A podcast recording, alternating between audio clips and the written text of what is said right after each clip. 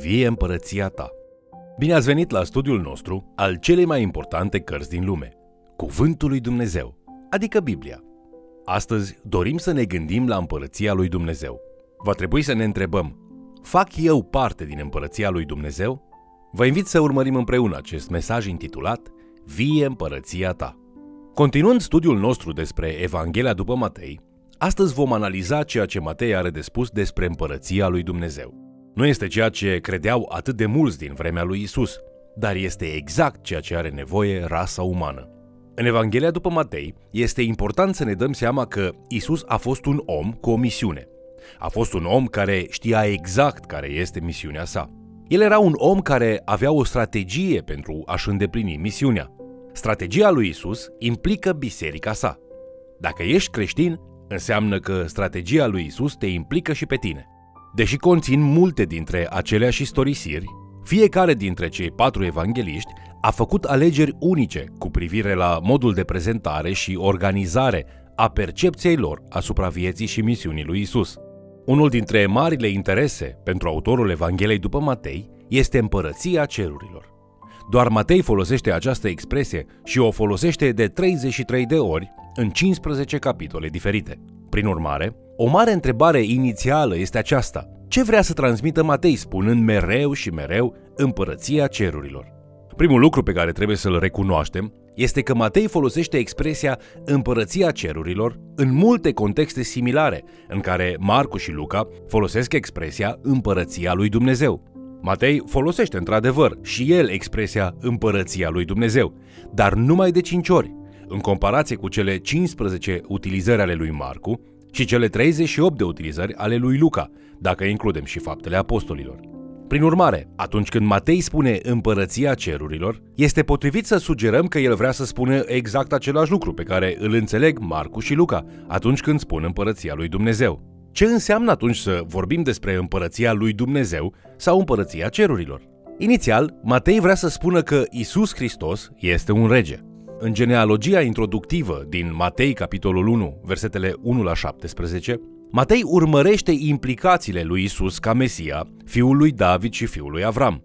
Isus este, ca moștenitor spiritual și fizic al lui David, regele de drept al lui Israel. În această poziție, fiind și fiul lui Avram, el este moștenitorul tuturor binecuvântărilor legământului și împlinitorul promisiunilor legământului prin Avram și David din Vechiul Testament.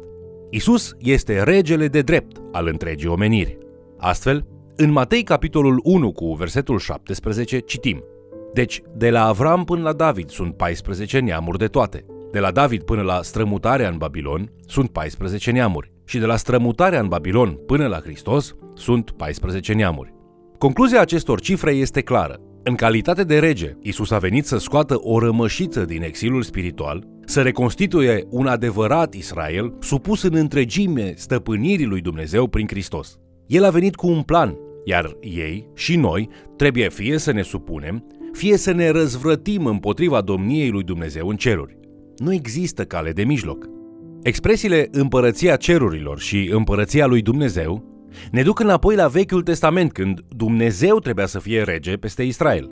Odată, poporul lui Israel a venit la Samuel, profetul conducător al Israelului de la acea vreme, pentru a cere un rege. Samuel a încercat să-i descurajeze, descriind căile regilor, dar în 1 Samuel, capitolul 8, cu versetul 19, ei au spus, Nu, nu, au zis ei, ci să fie un împărat peste noi, ca să fim și noi ca toate neamurile. Împăratul nostru ne va judeca, va merge în fruntea noastră și ne va cârmui în războaiele noastre.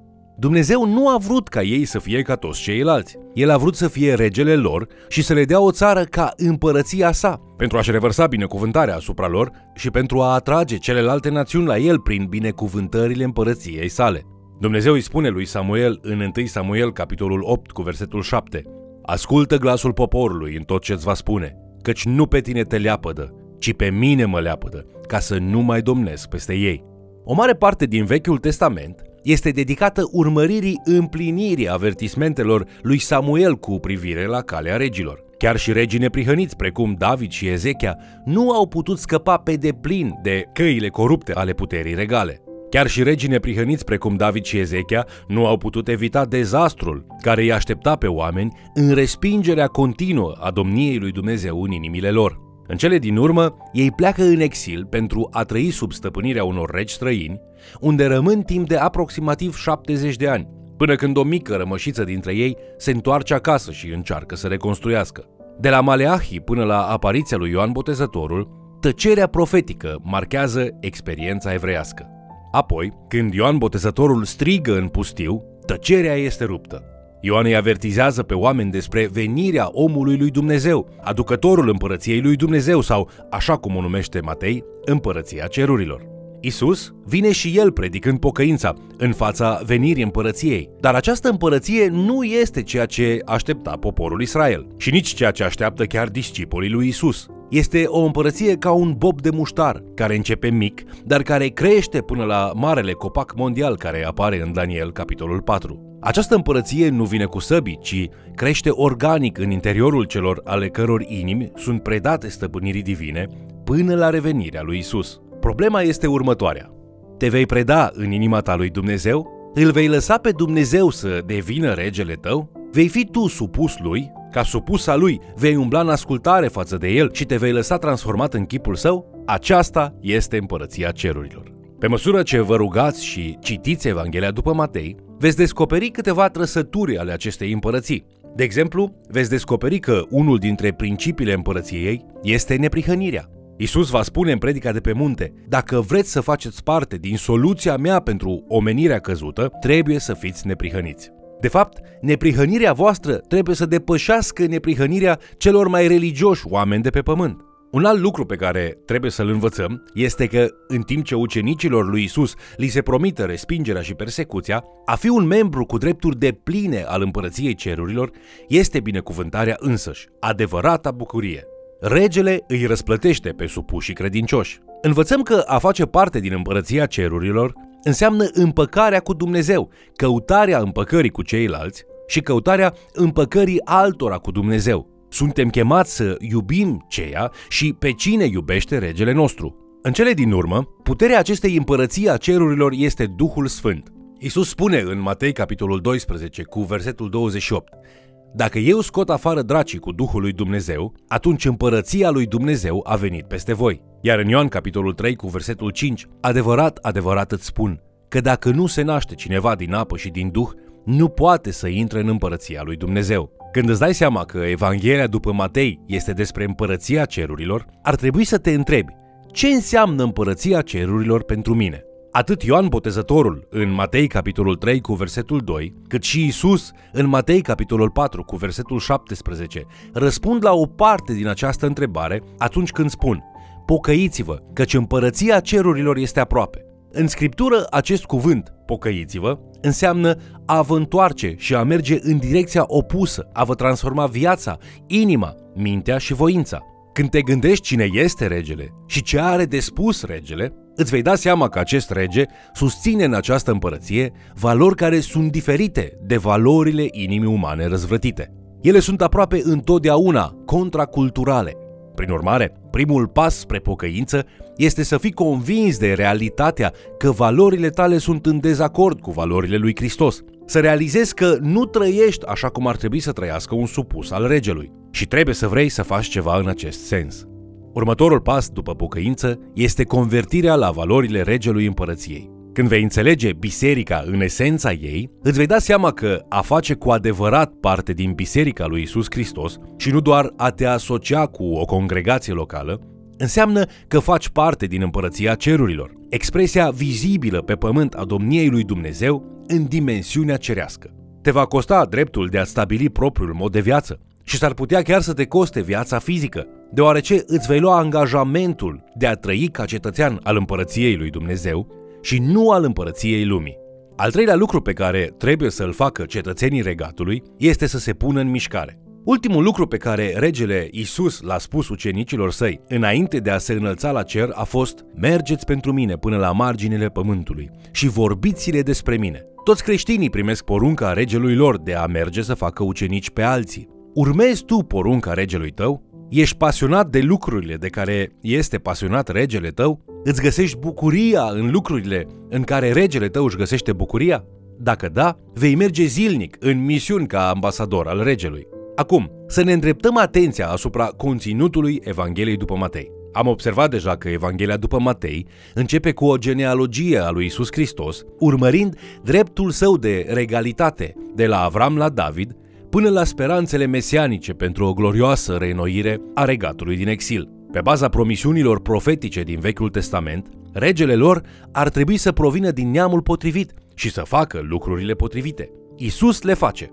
Spre deosebire de Matei, genealogia lui Luca merge înapoi până la Adam. Luca are un obiectiv diferit. Luca arată că Isus descinde din Adam și că el se identifică cu întreaga umanitate ca al doilea Adam, sămânța femeii venită să sfarme capul șarpelui, în împlinirea capitolul 3 cu versetul 15 din Geneza. Matei însă scrie mai ales evreilor, pentru a-l dovedi pe Isus ca regele promis lor. Atât Marcu cât și Ioan ignoră pentru propriile lor scopuri nașterea lui Isus Hristos, dar după genealogie, Matei trece la nașterea din fecioară a lui Isus. Acesta este un mare miracol, dar cel mai mare miracol al nașterii lui Isus este însuși actul întrupării divine, faptul că Dumnezeu s-a făcut om. În mod surprinzător, unii dintre cei care acceptă divinitatea lui Isus se clatină în credința lor în legătură cu nașterea din fecioară. Este ca și cum ai înghiți o cămilă, dar te-ai îneca cu un fir de păr de cămilă. Numele profețite ale lui Isus, actualizate în întrupare, sunt importante. Isus înseamnă mântuitor, dar este numit și Emanuel, care înseamnă Dumnezeu este cu noi. Isus vine ca Dumnezeu în mijlocul nostru pentru a ne salva. Acum, luând în considerare nașterea lui Isus, să încheiem discuția noastră cu o aplicație devoțională. În relatarea lui Matei despre nașterea lui Isus, sunt descrise trei tipuri de oameni care prezintă un interes deosebit. În primul rând, Matei ne face cunoștință cu acești magi fascinanți care vin în căutarea lui Isus.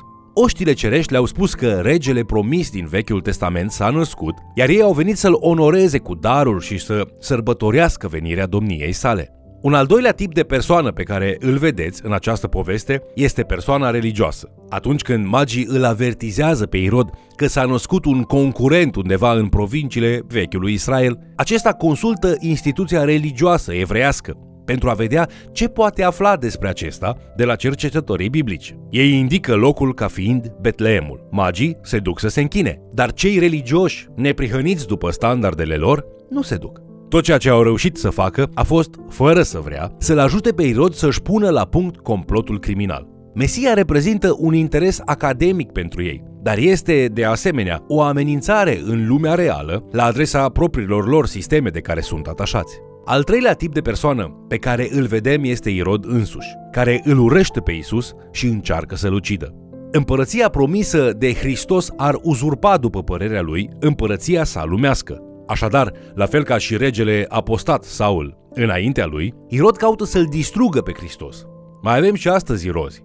Dacă te identifici cu Isus, vei fi urât de acești oameni. Întreabă-te astăzi, care dintre aceste trei tipuri de oameni sunt eu? Îl iubești pe regele Isus și te bucuri ca să faci parte din domnia sa? Ești neliniștit de regele Isus pentru că adevărurile din cuvântul său ar putea să stulbure viața și sistemul pe care l-ai stabilit pentru a o trăi? Îl urăști pe regele Isus pentru că vrei cu adevărat să fii regele propriei tale vieți, iar autoritatea lui Isus îți amenință autoguvernarea? Aceasta este întrebarea pe care o avem în față atunci când analizăm această temă a împărăției cerurilor în Matei. Putem fie să-L recunoaștem pe Isus ca rege și să primim cu bucurie misiunea noastră de la El, fie să-L respingem pe Isus ca rege și să ne punem în opoziție cu El. Fie ca voi să plecați genunchiul în supunere față de domnia lui Isus, chiar dacă vă costă viața. Vă mulțumesc pentru că ați fost alături de noi, studiind Cuvântul lui Dumnezeu. Ce provocare! Credință și devotament? Indiferență și supărare? Sau amenințare și ură? Care este poziția ta astăzi? Rugăciunea mea este ca Dumnezeu să facă ceva supranatural în viața ta și ca, prin tine, povestea lui supranaturală să ajungă și la alții. Fie ca adevărul glorios al lui Isus Hristos să strălucească în și prin tine. Te invit să ne urmărești în continuare și, de ce nu, să mai chem cel puțin o persoană să ni se alăture.